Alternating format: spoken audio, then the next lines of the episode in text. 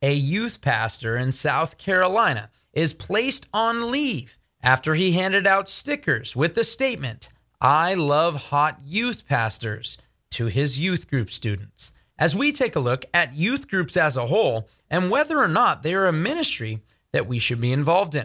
And we take a look at a common fallacious method of argumentation waged against ministries who have a specific focus, and we show how it isn't logical or biblical to use them.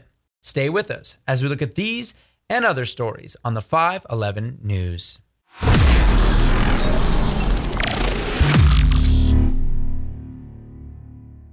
Welcome back to the 511 News. I'm your host, Chad Davidson of Good Fight Ministries. And on today's episode, we want to look at a recent story and really allow that story to be somewhat of a microcosm of what goes on at so many different youth groups around the country here in the United States. And as we do that, we want to look at whether or not this is something we should even be involved in when it comes to the different fellowships that we're involved with. And when it comes to youth groups, whether or not we want to really be involved with them. Because one, are they scriptural? Two, are they beneficial to the body of Christ? And three, can they simply be very dangerous for our young people to go to? Because we are seeing a lot of young people when they leave the youth group and go off into college a lot of them are no longer in the faith. A lot of them are doing the deconstruction route, as they say. And this specific event that we're going to bring up that took place in South Carolina is one that really does showcase some of the silliness that happens in youth groups. A 35 year old youth pastor at a South Carolinian church has been placed on administrative leave after reportedly giving out stickers to students that read, I heart, which love, hot youth pastors.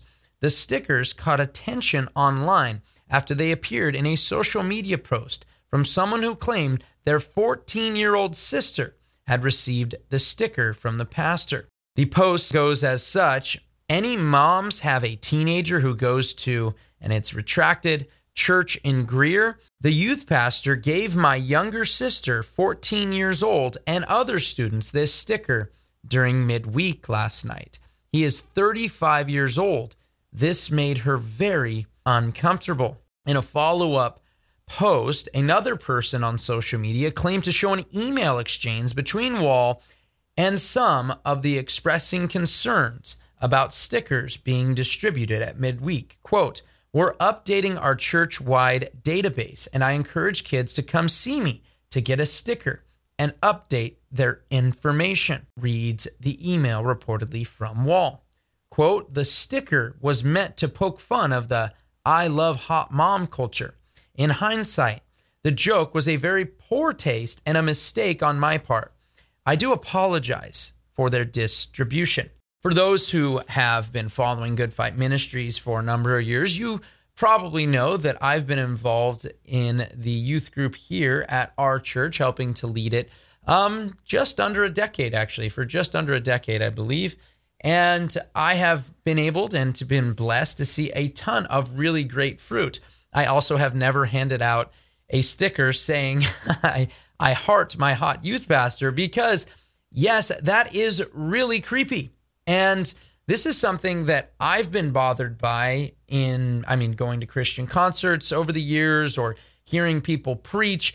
That there is this really weird thing that sometimes people think they need to do while sharing to sound really cool or whatever, where they talk about how hot their wife is or how hot this person is, when really, guys, that's kind of sick. It's really creepy for you to sit up there and basically talking about lusting over your wife or whatever it may be in front of people. There is nothing wrong with saying that your wife is beautiful or that if you're if you're a wife that your husband is handsome or whatever it may be and there's nothing wrong and we should look at them and, and love them and see beauty in them but nonetheless it is very awkward to see these sorts of things and this kind of behavior is really creepy I mean, why would anyone want that to be just plastered up on maybe a water bottle or something of their youth group member. I, I just don't understand how how this went through the process,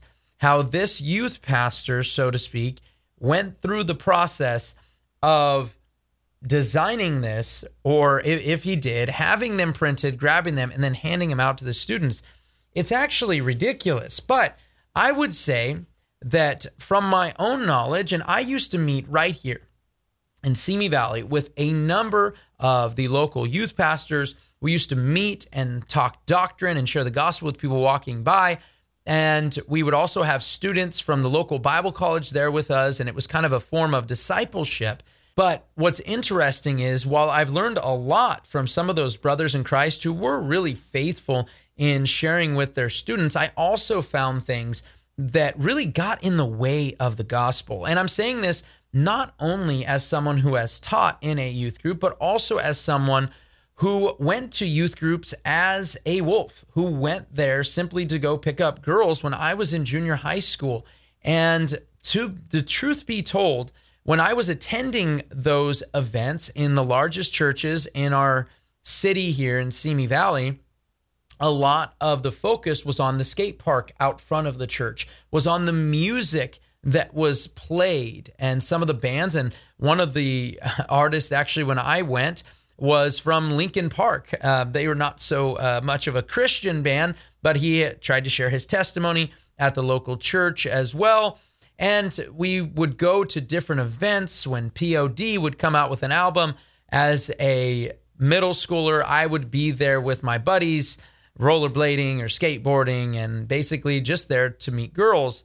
And what was interesting was I can tell you right now, I don't ever remember a single time, and I don't even know how many times I went. It was quite a few times. I don't remember a single time where the gospel was clearly shared with me and I understood the gospel whatsoever. Now, you could point out that your heart was not in the right place, and that is absolutely right. I was not looking to find Jesus at that time, and that's true. But I can remember vividly the different skate parks we went to, the different houses that we went to, the different places that we swam in pools, all of those things. And I cannot remember a single time someone expressing the truth of the gospel. And I am one of hundreds of kids that were there. And so when I began teaching and sharing with the youth, immediately I remember, and because with all of us, we're going to have experiences that then are portrayed outward and you say well i want to that not to happen to someone. I don't want people to see hypocrisy in the church because i saw it and became an atheist because of it. Not because of youth groups but because of going to a church in which the people all around me at that specific morning were at my house the night before getting drunk with me. And so i really really really preach hard as much as i can against hypocrisy against people claiming to be believers and thinking it's okay to live a life like a devil for six days a week and then show up to church. So I'm going to preach hard against that. In the same way, I did not want, when I was teaching the youth group here at the church, to have people coming and not hearing the gospel, not hearing from the word of God, and just hearing maxims and sayings and different things. That's not something that I wanted to be a part of what is the youth group. I also have spoken at multiple churches, one of which that had me come on a Sunday morning and I thought I was sharing to the congregation because of course high schoolers are going to be with their parents. They're old enough to understand the gospel messages given out by the pastor. But no, I was speaking specifically to a youth group on a Sunday where they don't partake in communion, they're not with their fellowship. And I said, "Wow, I would never want that." And it's really interesting when you think about it because the parents are the ultimate disciplers of the children. Ultimately, that's where they're going to see the most. And whether you like it or not, you're a letter written on the heart of your child, and the way that you act is going to be just as important that, than to what you share with them regarding the gospel. And the Bible says in the Shema of Israel in Deuteronomy chapter 6, it says that the Lord our God is one and that we should teach that to our children. not just simply in a morning setting when we woke up and we're doing a devotional, but when we're walking by the way, that you your life is a gospel presentation to others and to your children, and that you are going to share that truth with other people and you're going to minister to your family and share the gospel truth and the scriptures over and over to them so that they can grow. And so ultimately that's the first ministry.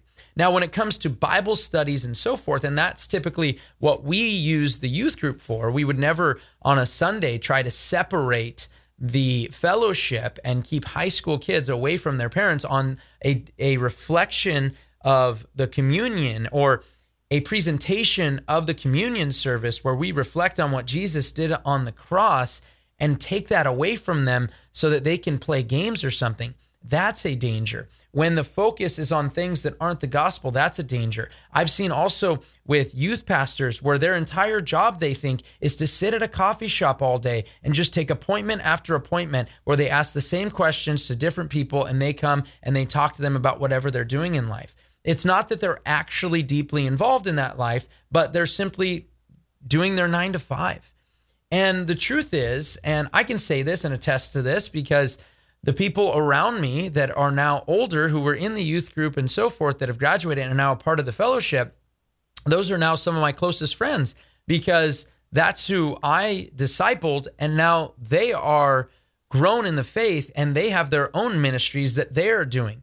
But that wasn't because I gave messages on Wednesday and it wasn't because I separated the the flock of youth group on Sunday to be away from their parents and we played a lot of games and threw all these parties and so forth, but it's because I deeply invested in their life. If they had something going on in their life, whether it was counseling they needed or simply something that they were doing, playing a football game, a basketball game, a volleyball game, that that not only myself but my wife and others, we went to those things because we wanted to know we wanted them to know we have invested our lives in yours. We want to see and make sure you are following Jesus Christ. We have traveled all over this country to go and see people that we love and that are following the Lord, or maybe even ones that are struggling. And showing that deep investment in someone is a ministry I think we can involve ourselves in. But I also want to talk about some of the dangers since we're talking about this on this episode. One of the dangers that I heard from a local pastor here is that if you interviewed the pastor and the youth pastor regarding certain doctrines, is the fact that they would probably have a difference of opinion on a lot of the doctrines. And typically, and this is very heartbreaking, the youth pastor is not only trying to usurp the head pastor, that actually is a typical thing that happens, but they also even tell the differences and so forth doctrinally or wherever they stand that they have with the the lead the guy leading the pastor the eldership in the church. And really a lot of times people are using it as a stepping stone to the next thing. And it's heartbreaking that that's the case and that there's this infighting rather than i believe my job is is to on these wednesday nights that we meet is to share with them the truth of the gospel, share with them an understanding how to read the Bible so that when they grow up and they go to fellowship right next to me, sitting right next to me every you know Wednesday or, or Sunday and so forth in the fellowship, they are ready to receive the word that is being engrafted to them on the Sunday message, on the first day, uh, on the Lord's day, on the first day of the week. And so these things are really, really important. One other thing that we've done as a youth and teaching the youth is my wife and I are very, very careful. First of all, we'd never hand out stickers like this. But second of all, when it comes to the male female dynamic, it's something you need to recognize as a man of God and as a woman of God, especially for men who are married and younger men who end up teaching some of the youth they have to be very, very careful when it comes to this. And so we have always had the strict, um, you know, guidelines in terms of interacting with those of the opposite sex. I think these are very, very good guidelines to have. And so we want to make sure we're keeping those guidelines to keep from falling. There is no reason that you should put yourself in harm's way or for something to be taken out of context. And so, if you safeguard yourself in the right way, my wife communicates with the girls in the youth group. I typically communicate with all of the men in the youth group. And that is simply what we've always done to safeguard ourselves from falling into some danger, whether it be by way of simply word, somebody saying something, or by actual deed that many have fallen into, sadly enough. So these things are really, really important. And yes, there are proper ways that you can grow young people in the faith and invest in their life to see them not deconstruct, to see them not go down the road of deconstruction, but really give them a chance when it comes to all the things they are going to battle and give them specific messages that will deal apologetically with some issues that may arise. And I wanted to talk about something, something that comes up quite often, really, when it comes to not only Good Fight Ministries, but I see this said about other ministries as well. And so I wanted to talk about this fallacious, fallacious method of argumentation, something that is used over and over again and is actually specifically addressed in the scriptures. But before I do, and it brings me up, uh, it brings me to a very, very, I guess you would say, timely um, thing that we are starting here, not only on 511 News, but on Good Fight. We want to feature some of our uh, productions that we do have. You see, we have an entire production team here that puts together these shows that you're watching right now. But while we are doing that, in fact, literally while we are doing that right here, right now, we have another editor working on a production for films that we work on. So we want to feature some of those and remind you of them because, guys, these are such good tools for the gospel. As many of you know, that Chad Davidson, myself, I came to the Lord after I watched a DVD made by Good Fight Ministries. They sold their souls for rock and roll on January 19th, 2009. I gave my life to Christ. So I know full well just how important of a tool that some of these videos can be if you get them into the hands of those who need to hear the message. And when it comes to this week, we want to feature a product that we just got. I'm not exaggerating. Like, we just got these in the mail, and that is the DVD version of part two of Marvel and DC's War on God. This one is Doctor Strange, Aleister Crowley, and the Multiverse of Satanism. We want to feature this product because one, now we have it on DVD, so you're able to hand this out. But we also have different methods for you to grab this. You can grab this. Anything you see on here, you can get on goodfight.org, but specifically the seven part Marvel series that we're working on, you can go to marveldcexposed.com and you can check that out. You can also see a ton of clips that we keep posting right here on this YouTube channel regarding this very video, as well as the Antichrist Agenda, which was part one of the series we've been working on. But guys, this thing is powerful. Out of the two videos, I'm just being honest with you, this one is my favorite of the two. It is amazing and it is such a tool for sharing the gospel. I don't want you guys to miss out on that. If you can get this into people's hands that will watch it, that would be awesome. Not everyone has DVD players, but so you can get it on demand. But for those who do, it is a great, great tool for sharing the gospel. So try to get a bundle of them to hand out if you feel so led. With that said, one thing I wanted to bring up because I've seen this for some reason more and more in some of the comments on our YouTube channel for people who don't understand the ministry of Good Fight Ministries.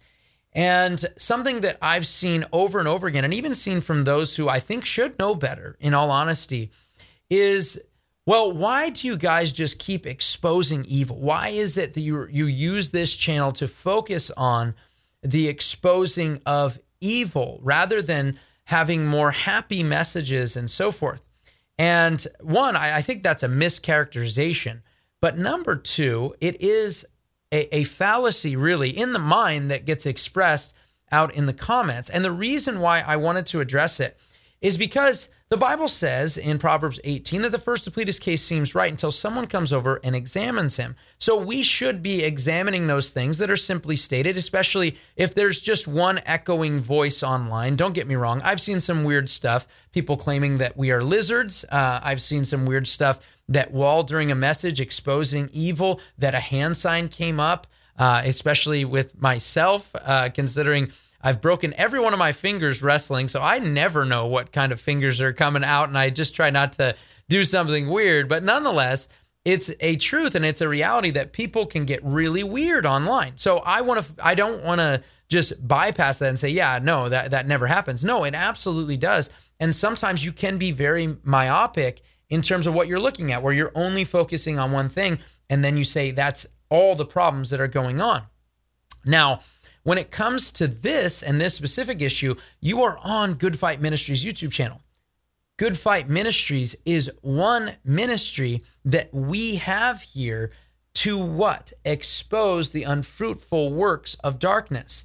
Now, one of the things we've always been careful to do is to try to make sure that every video we put out puts the gospel presentation in it in some way or the other, unless it's specifically about getting people to be edified or grow out of a false doctrine or so forth. So you can go on our channel and you can learn about Mormonism. You could learn uh, about Hinduism. We've talked about Hinduism. You can look at the warnings from yoga. You could look at Catholicism, which is a series we're working on right now. You could look at us how to share the gospel with Jehovah's Witness. You could see us warning the church about false teachers like Joel Osteen and Kenneth Copeland and Steven Furtick and others. And so you can see us doing all these different things and still think, well, that's just exposing, that's myopic.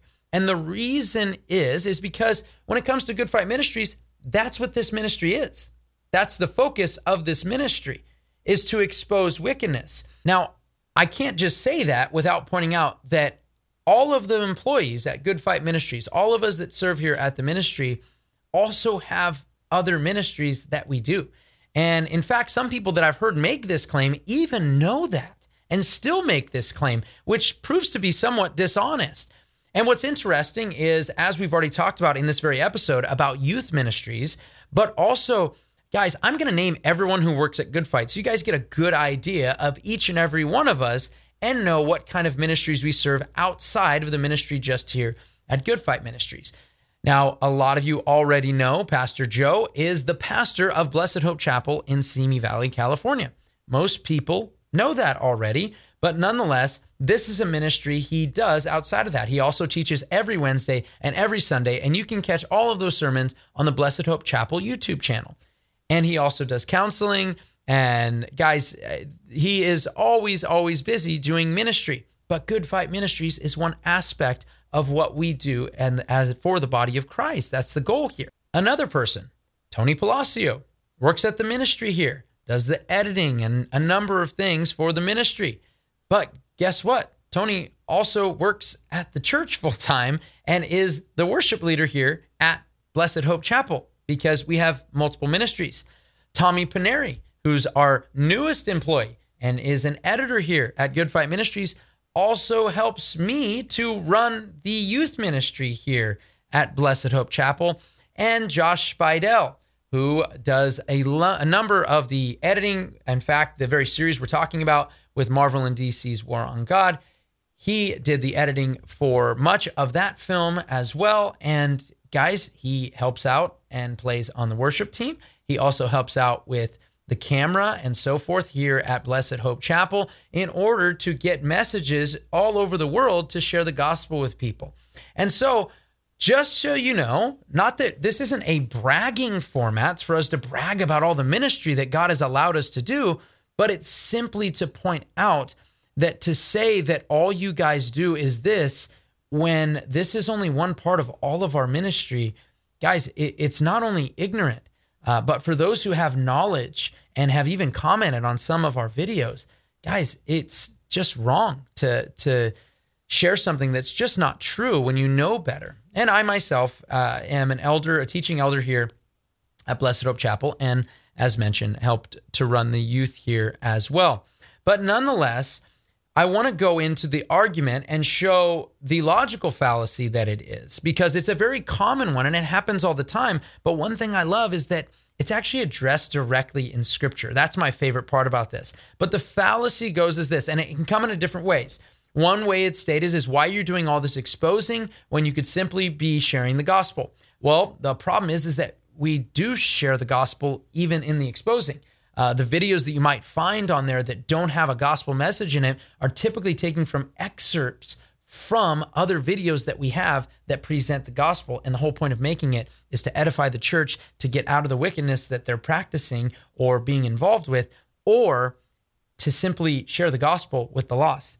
But nonetheless, the another way this is stated is this is stated is well, why are you exposing them when you can simply pray for them?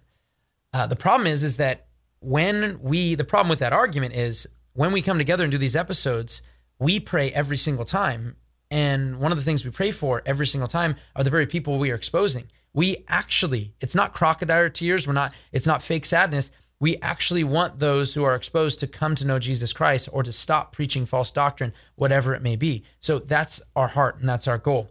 And I want to give you the technical term. Uh, it's an either or fallacy or false dilemma or false dichotomy.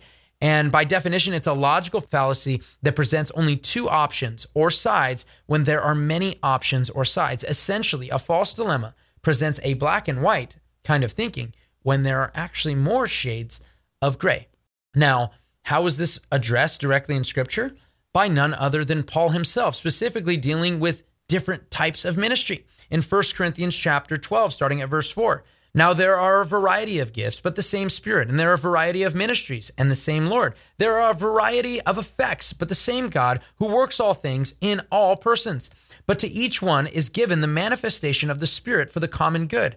For the one is given the word of wisdom through the Spirit, and to another the word of knowledge according to the same Spirit to another faith by the same Spirit, and to another gifts of healing by the one Spirit, and to another the effecting of miracles, and to another prophecy, and to another the distinguishing of spirits, to another various kinds of tongues, and to another the interpretation of tongues. But one and the same Spirit works all these things, distributing to each one individually, just as he wills. For just as the body is one and yet has many parts, and all the parts of the body, though they are many, are one body, so also is Christ. For by one Spirit you were all baptized into one body, whether Jews or Greeks, whether slaves or free, and we are all made to drink of the one Spirit. Now, guys, the next part, pay attention because not only has he shown this for the unity of the faith, that ultimately all of these things come from Christ himself, the gifts that you are given aren't even from you. You, you can't take any credit for them. They're from Christ Himself for the unity of the body. And here's what it says in verse 14 For the body is not one part, but many. If the foot says, Because I am not a hand, I am not a part of the body, it is not for this reason any less a part of the body. And if the ear says, Because I am not an eye, I am not a part of the body, it is not for this reason any less a part of the body.